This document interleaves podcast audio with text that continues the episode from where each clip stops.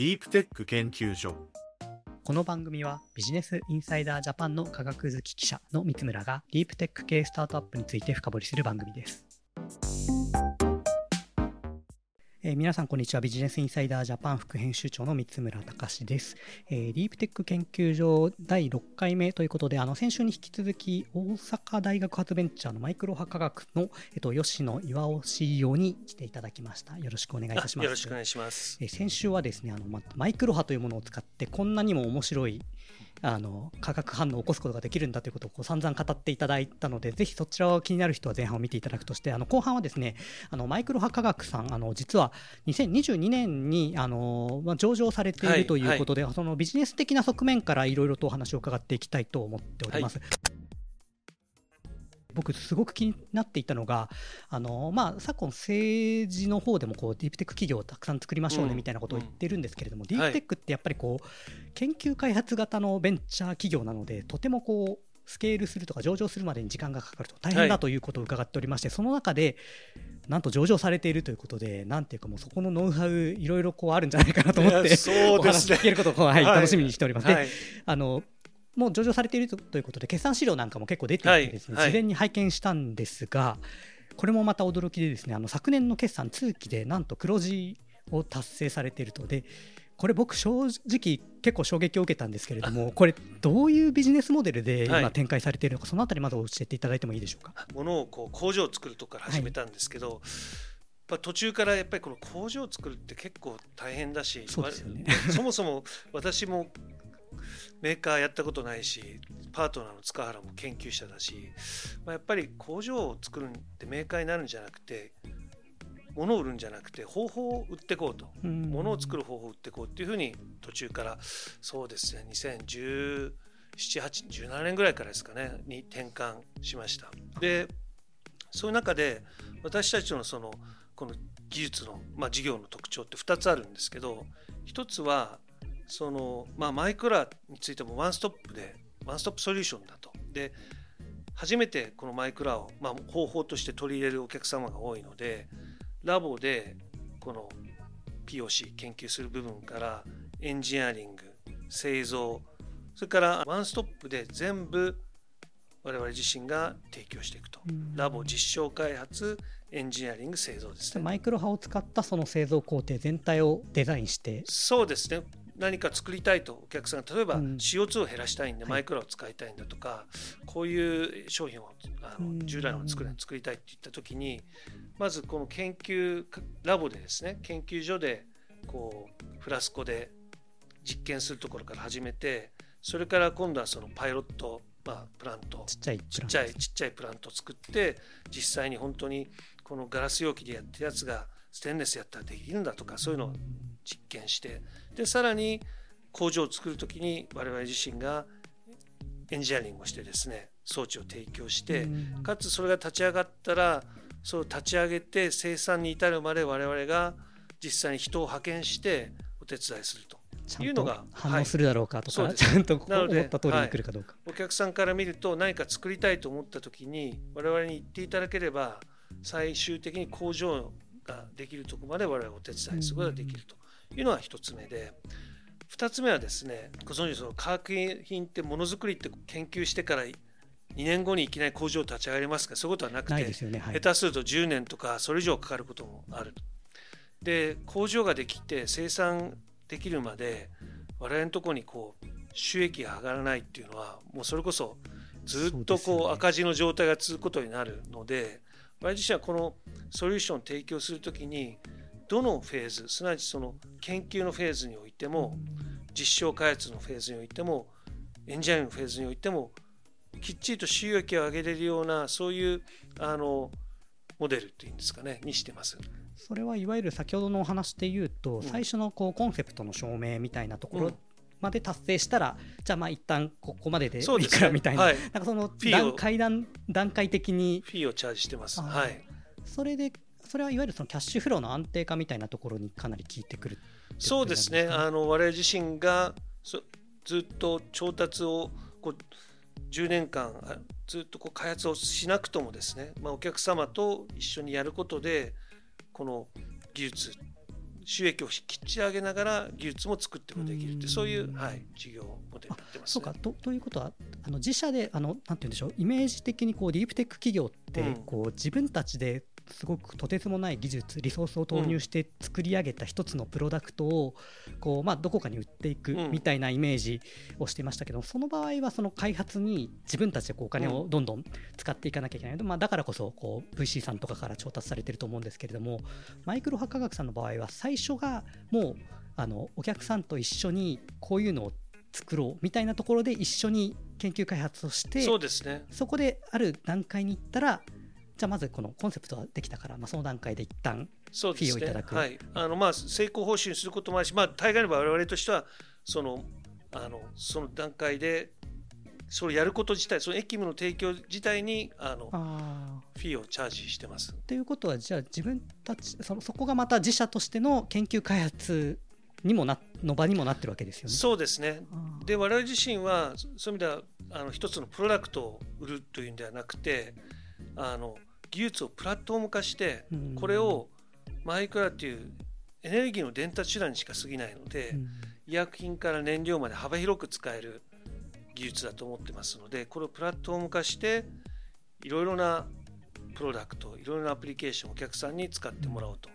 いうことをあの施行してますので、はい、そういう形でいろんな業界に自分たちの技術をうまく使って、ねはい、まあ、こんな応用もあればあんな応用もあるみたいなことをどんどん展開されている。で、ね、逆にその逆にというかそのお客様の課題を解決すればするほど私たちのその技術のプラットフォームの幅広さっていうんですか、幅広さも深さもその技術力がソリューション提供力が上がっていくっていうすごくいいこういう好循環な事業モデルだと思って、ね、やればやるほどその領域で突き抜けていける会社になれる。いやそうですやればやるほどプラットフォームはこう鍛えられてる。そんな感じ実際にこの視聴者のその皆さんにぜひお伝えいただきたいのがその実際にじゃあどういうプロダクトにこう活かせるのかで、えっとまあ、前半含めて化学品にっていうお話よく出てきたので化学品って結構あの思い浮かべるといろいろあるなと、まあ、こういうプラスチックもそうですし、まあ、金属なんかもそうですし、なんかこういろいろ、まあ、お薬とかもそうですし、いろい。ろあると思うんですけど現状こう、まあ、特にあなんていうか、まあ、吉野さんが面白いなとか、うん、そういうこう会社として力を入れている領域だとか、うん、そのあたりってどういう領域になってるんでしょう？か、我々ペプチドというですね中分子の薬から水素までです。燃料まで本当にいろいろと開発をしてます。で一方で、まあ、こういういろんなことをできるやってしまうと一つ課題があるのはやっぱりこの一個一個結構カスタマイズの,、可能あの技術開発が必要になってきてどうしてもその労働集約的になってしまって事業がスケールしないしにくいというやっぱり課題もありますのでそういう意味でそのご質問としてどういう部分が面白いんですかというご質問だったんですけど我々実はこの標準化っていうのをもう一つあのキーワードとして持ってまして技術をこう標準化してパッケージ化して回一回こう開発をせずとも展開できることでスケールしていこうと思ってます。でそういう中で一番この標準化が進んでいるのがやっぱりこの樹脂の分解ケミカルリサイクルですねいわゆるプラスチックプラスチックをはいあの海洋プラスチックの問題とかありますけどこれを一回原料に戻してで製品として使っていこうということでマイクラを使っていろんな樹脂を分解する技術。我々それこそあのここにあるプラウェーブっていうのがあるんですけどこれをあの ブランド化してですねこれがリサイクルされたマイクラのマイクラの分解技術のプラウェーブプラウェーブという技術があるんですね、はい、はい、言ってるんですけど例えば、えー、三菱ケミカルさんって例えば PMMA ですとかあのレゾナックさんとやってるヨーリプラだとか三井化学さんとやってるあの樹脂だとかですねいろんなこう10社以上こういろんなところとその展開してるっていうのが一つあります。でこれやはり皆さんこう社会実装結構あのいろいろと発表されてますけどやっぱり2026、7、8、567これのところですねターゲットにしてますのでやっぱりそこに向けて我々自身もこの技術を提供できるように頑張っていきたいと思ってます。これは一つですね。これ、うん、なんていうか今名前が出てきた企業さんが、なんか大きすぎてちょっとビビっているんですけれども あのそんなところとじゃあまあそのプラスチックリサイクル技術を、まあ、マイクロ波を使ってそうですね。プ,、ラウェーブを使ってね、はい、やろうとされてるわけですね。すね。これちなみにプラスチックリサイクル僕もよくいろいろ取材させていただくケース多いんですけれども、うん。プラスチックと一言に言っても、うんまあ、ペットボトルみたいなものもあれば、うん。もっとなんていうかポリエステルみたいな,、うん。なんかいろんなこう種類があって結構リサイクル難しいみたいなはいはい。お話聞くんですけれども、これマイクロ波を使うプラスチックリサイクルのメリットっていうのはどそうですね。あのいいくつかあるんですけどひ一つはそのあの樹脂って結構あの固体のままのものも多いと思う。こういう固体をにエネルギー伝えると結構難しいですよね。まあ、火で炙るぐらいしかちょっと、はい、でマイクロ波って直接固体にもエネルギーを伝えることができるのでその樹脂の分解にすごく適しているのとあとは先ほどその全体を温めなくて済むっていう意味でやっぱりエネルギーの消費もすごく減らすことができますしあと例えばその、えー例えば樹脂が分解する過程でガスが例えば出ちゃったりすることもあるわけなんですけどそのマイクロを使うとあのこれうちの工場っていうかうちのその実証工場とか来てもらうとよくわかるんですけどこの反応機そのものがに熱を伝えないので全然これ温まってないんですよね。でそうすると例えばガスが発生したりすると普通の方法だと全体にこうエネルギーを伝えてるので発火するリスクとかあるんですよね。ところがマイクロ波でその発火する温度より低く樹脂をうまく分解できるとそういう安全面の担保なんかもあったりとかただガスが出てくるだけになるわけですあの発火しない温度でですね、あの分解することができるとですねなんかすごいなんかニッチなところですけどめちゃくちゃ重要なところですよね。重要ですね。で、はい、例えばあの分解温度が例えば200度だとしたら、はいはいはいマイクロは200度でエネルギーを伝えることができるんですけど外から全体温めると外側の温度は200度以上絶対になるんですよね。っていうような、まあ、いろんなメリットがあってですね。そこでなんかはい。有害な物質が出てきちゃったりとかたまにありますもんね、その化学工場だったら。でマイクロはその非常にその分解マイクロを使った分解っていうのはあの非常にあの有利なもの。有利な、はい、うん。向いているテクノロジーだと思いますね。本当になんか世の中的にはプラスチックもどんどんリサイクルしなきゃいけないよねっていう流れですし、まあ、とりわけ日本の場合、まあ、ケミカルリサイクルとかをやんなきゃいけないよねっていう風潮すごく高まってると思いますので実はその裏ではマイクロ科学さんがこう暗躍されていた形になる。そうですね、あのはい、あのお手伝いをしてはい はい、あのやっぱり我々自身はメーカーではないので、プロセスを。プロセスを提供して、それをやっぱりメーカーさんとかユーザーに使ってもらって、この循環する仕組みっていうのをあの作っていくと。で、これによって廃棄物も減らすし、うん。まあ、CO2 も減っていくわけですけど、まあ、先ほどまでプラスチックの話でしたけれども、そのニッケルとかそういう鉱物系も取り組まれてるってそうことなんですね、はい、実は先ほどのその標準化というところにも通じるんですけど、マイクロを使った分解の技術、それからマイクロ波がやっぱりターゲットしたところに行けるという特徴を生かしてですね、あの鉱石から例えばリチウムを取り出すとか、うん。ニッケルを取り出すみたいな。でマイクロを使ったそのあのそういう精錬技術そうですね。そういうものを我々自身は開発をして、うん。これをやっぱりいろんなあの物質に応用してる、うん。特に最近その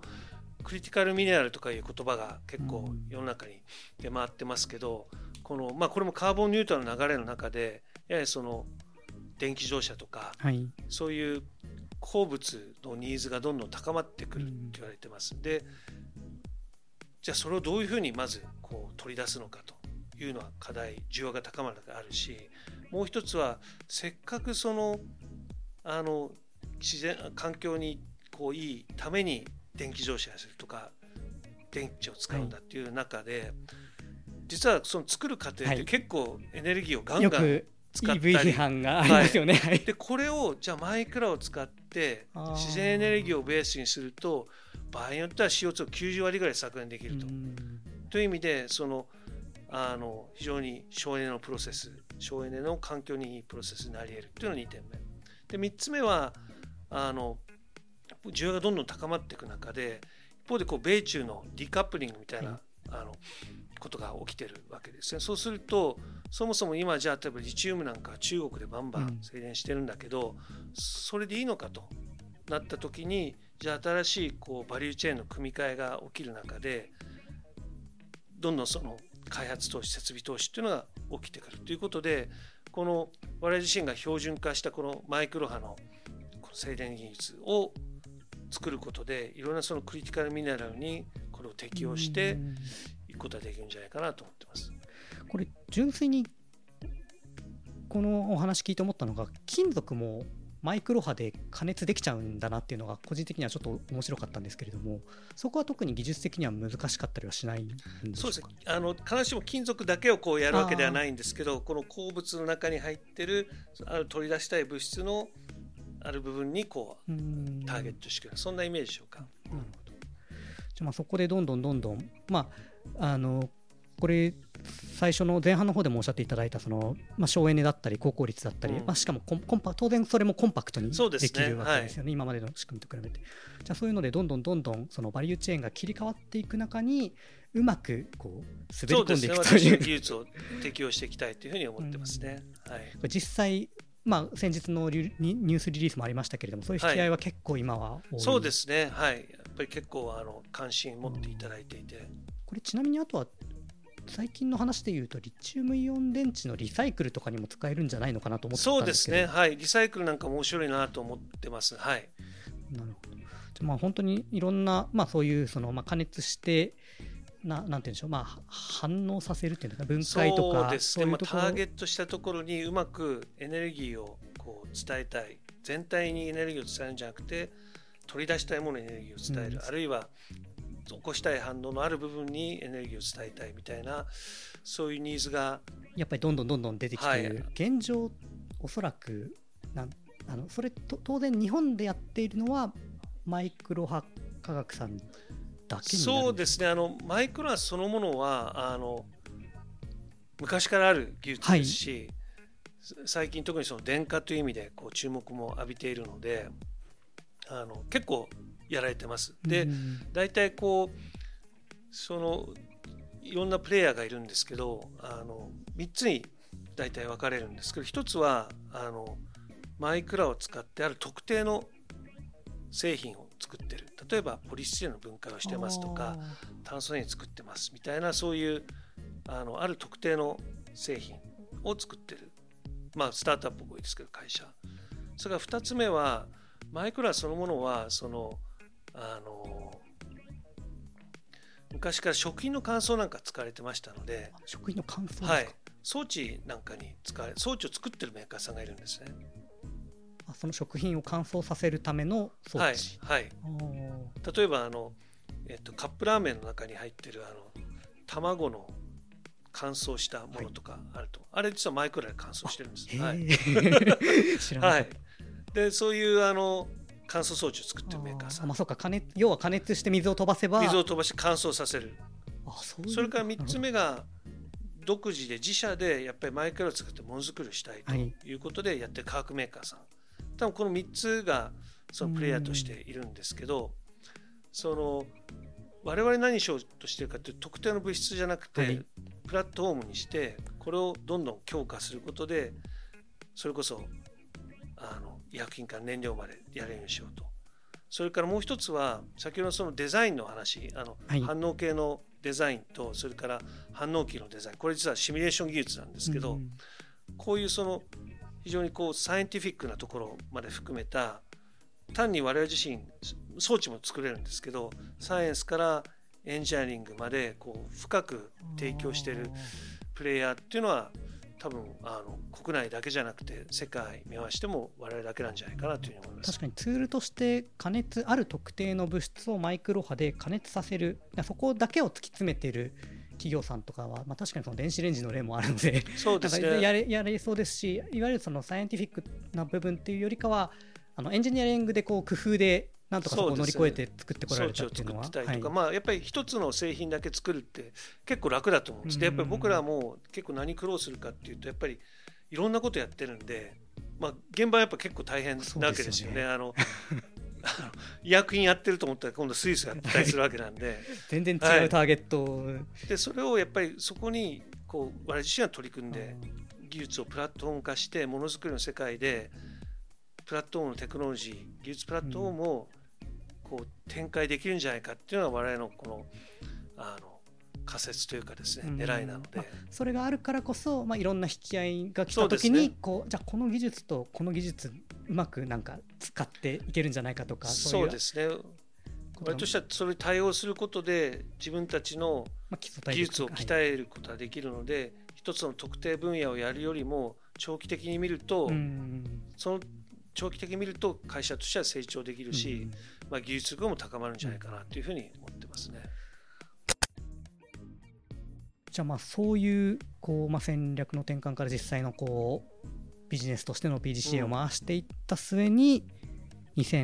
2022年にこう上場されたとはい、いうことなんですけれども、そのまあ、ちょうど今、上場から1年ちょっと経っそうですね。1はい。年数ヶ月ぐらいですかね、うん。経たれたと思うんですけれども、これ、なんかなんていうか、ディープテック企業の上場事例って、あんまりこう国内だと、そんなの数える程度ぐらいしか、あの直近のものだとないとは思うんですけれども、実際その、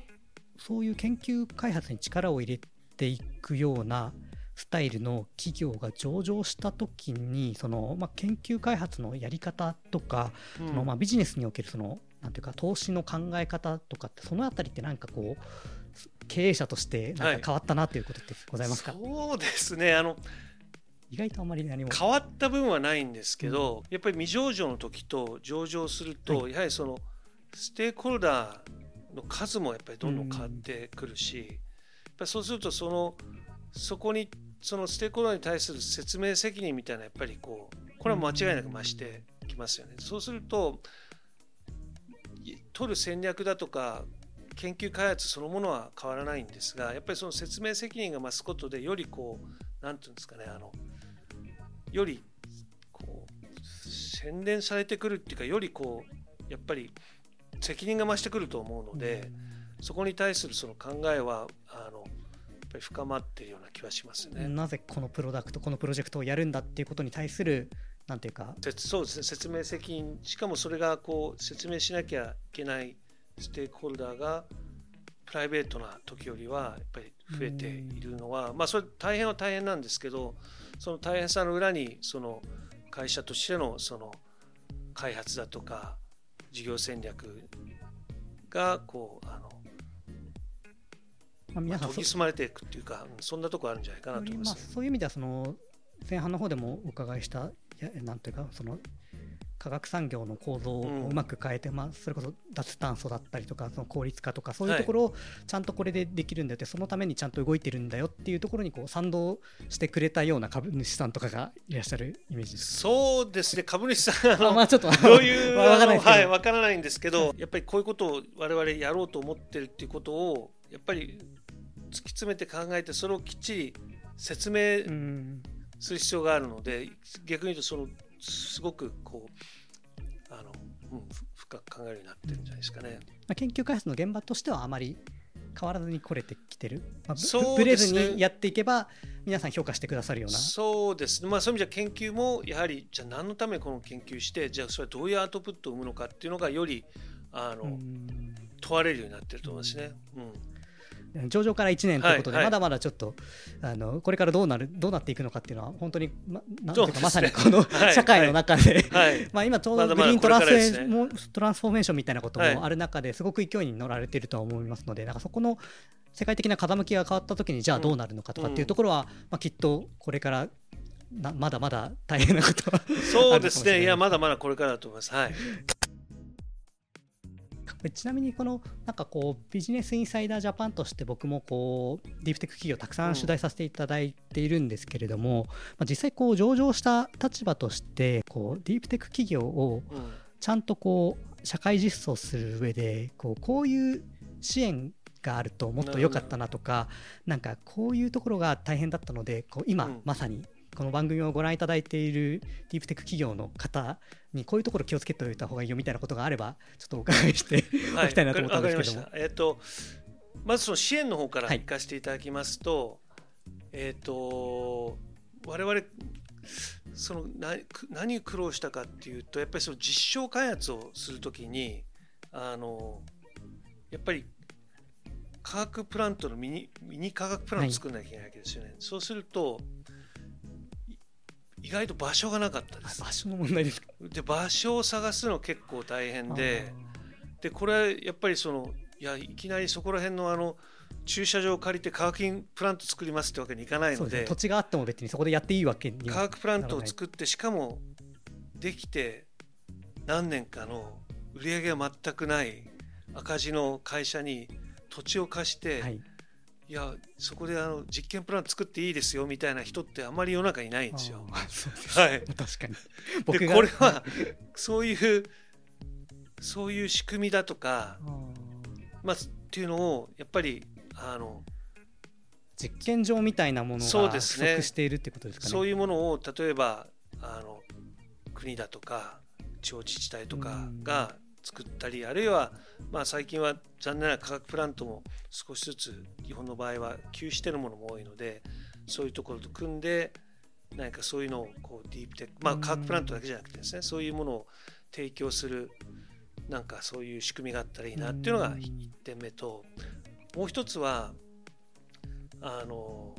まあ、こういうことを気をつけた方がいいよっていうのが重なるんですけどやっぱりさっき我々その工場を作ったっていう話をしましたけど、はい、やっぱりそのこういうテクノロジーって実際にあの実績を示さないと絶対使われないんですね。はい、でところがそのマイクロアの例えば僕らの場合マイクロの反応機だけを作ってもダメで、うん、マイクロの反応機の前処理だとか後処理だとかタンクだとか建屋だとかいろんなものを一緒に作って工場を作んないと、そのあの証明したことにならないんですよね。でじゃあ工場を作るためにそのベンチャーキャピタルからの資金だけで作れるかっていうとやっぱりじゃあタンクってそんな技術的な価値はないわけですよね。でそこにベンチャーキャピタルの金を入れるって結構難しくてやっぱりそのエクイティだけじゃなくてデッドも活用していかなきゃいけないと思うんです。ところがじゃあ全く証明されたい技術にデッドを提供する金融機関ってあるかっていうとこれはやっぱりないんですよね。でこのデッドをうまく提供する仕組みっていうのがやっぱりあのあったらいいんじゃないかなと思ってます。で例えばアメリカでテスラがあの最初に工場あのトヨタの工場確か買って立ち上げた時にあれオバマ政権だったと思いますけど、はい、ぱり政府が保証をつけたんですよね。でそこで初めてそれを借り入れて工場をあの立ち上げることができたんです。であの時結構バンバンお金やって バンバン潰れちゃったんですけどそれでも一社成功すればいいんだと思うのでそれが今のあのテスラというわけです、ね、でそういうこうやっぱりそのどうしても製造設備作るときに特にその新しい技術だとデッドが必要でそのデッドの出し手がいないのでそこをなんかこうあのうまくまた保管するあの仕組みがあったらいいんじゃないかなというふうには思いますね、まあ、金融機関みたいなところがこう頑張るぞって言ってこう一気に出してくれる。まあでも多分民間は厳しいと思うんですよね、ね、ななので何らかの政府保障だとか、そんなもんじゃないかなとは思いますね。非常にこうなんというか思わずうなずきたくなるでそういう意味で最後その逆にやってる人たちが多分その、はい、